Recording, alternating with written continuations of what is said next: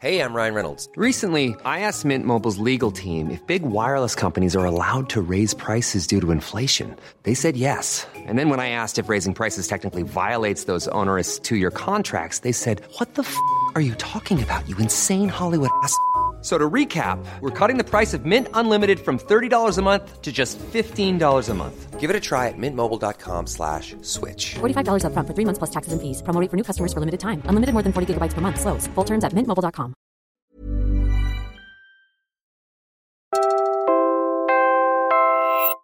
You're listening to Puma Podcast. Hi, I'm Kat Ventura, executive producer of Teka Teka News. In the past few weeks, we've been featuring a series from our other podcast, A Better Normal, called Ang Ating Kwentong Klima, which talks about climate change and what this means for Filipinos. In previous episodes, we learned how climate change affects everyone farmers, fisherfolk, indigenous people, and other local communities.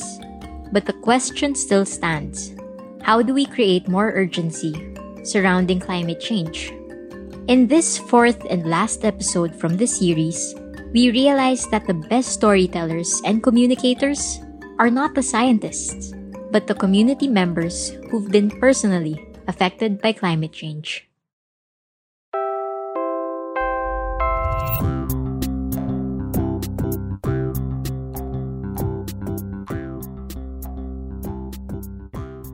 Did you know that the Philippines had been warming at 0.1 degrees Celsius per decade from 1951 to 2015?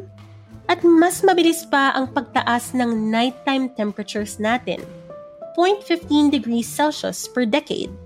Ayon yan sa pag-asa. Buti sana kung lumalakas din ang electric fan. Kaso, tatlong setting lang yun, di ba? And this warming will continue depending on how much greenhouse gases we emit. It's a range of 0.9 degrees to 2.3 degrees Celsius by around 2036 to 2065. Malapit na. Architect Arlene Lusterio is leading Dantaon, a project that creates visual renditions of what five communities would look like 100 years from now based on climate projections. Yeah, so this is one graphic translation of uh, an island. I think this is part of Manikani Island. Manikani is an island in Giwan, Eastern Samar, among those hardest hit by Super Typhoon Yolanda in 2013.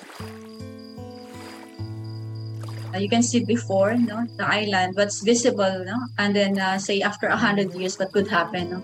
So significantly, because of sea level rise, malaki talaga yung mawawala. And yet people don't know about this because what's 100 years? No?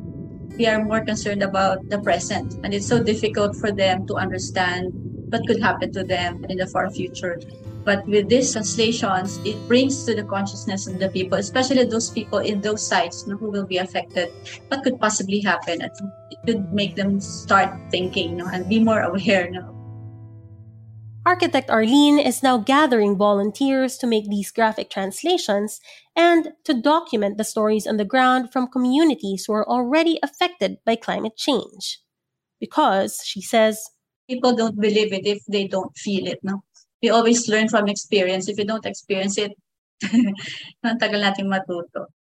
At hindi tayo pwedeng maghintay na maranasan pa natin to bago tayo kumilos. Mahalaga ang trabahong ginagawa ni Architect Arlene. Mahalaga ang pag-visualize. Mahalaga ang pagkukwento. At mahalaga ang mga salita. communicating it in a language that could be understood by the people is very important. And we have learned that lesson when you have all these reports, what Doc Fay presented, people would not be able to grasp what climate change is. That's attorney Leslie Cordero.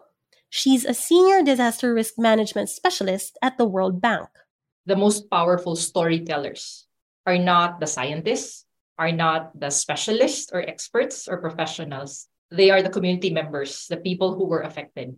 And we have tested this when we were trying to pilot a training program to encourage local governments to prepare recovery plans and rehabilitation plans even before a disaster happens.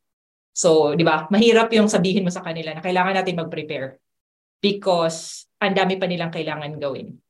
And what we found very helpful was that when we had people who were affected by Typhoon Yolanda raising their hands and saying, if I will prepare now, I will have a better chance that I will get funding the moment a disaster hits, the moment the next major typhoon or earthquake lands, because I am ready.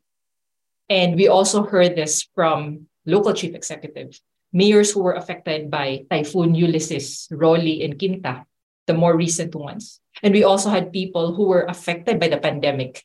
And now, when they tell the story, it's not just about one large scale disaster. They were also talking about how to prepare for compounding shocks. Architect Arlene. People learn from experience. Kasi ang theory, eh, hindi talaga ganun ka. Uh, it doesn't move people no, to action. But Dr. Faye has this reminder. another area where they're very experienced, for example, for with typhoons is Batanes. And so they're built their houses and their communities, they know what to do if there's an incoming typhoon. So it also helps to, to listen to their experience, to their knowledge. See, you know, the sharing of best practices, but it's also important to know that what works for them might not necessarily work for other communities. So it's good to have an idea of what the others are doing, but to also um, see what their local context is.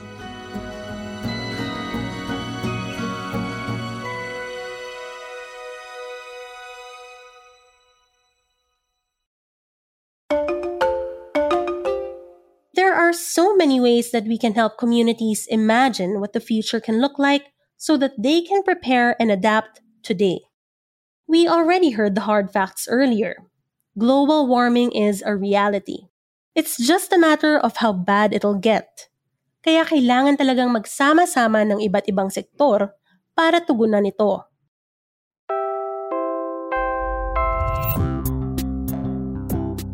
And that was today's episode feature of the A Better Normal podcast. With global warming getting worse each day, it was great to see how these specific feature episodes garnered many listens in the past few weeks. If you were one of those who enjoyed these snippets, we're sure you'll love listening to the full stories from ang ating kwentong klima. Just search for a better normal in your favorite podcast app or click the link in the description of this episode. This series was supported by the Oscar M. Lopez Center for Climate Change Adaptation in partnership with Asia Society Philippines. Again, I'm Kat Ventura. This episode was edited by Alfred Blanco. Follow Teka Teka News wherever you listen to podcasts or listen for free on YouTube. Maraming salamat po.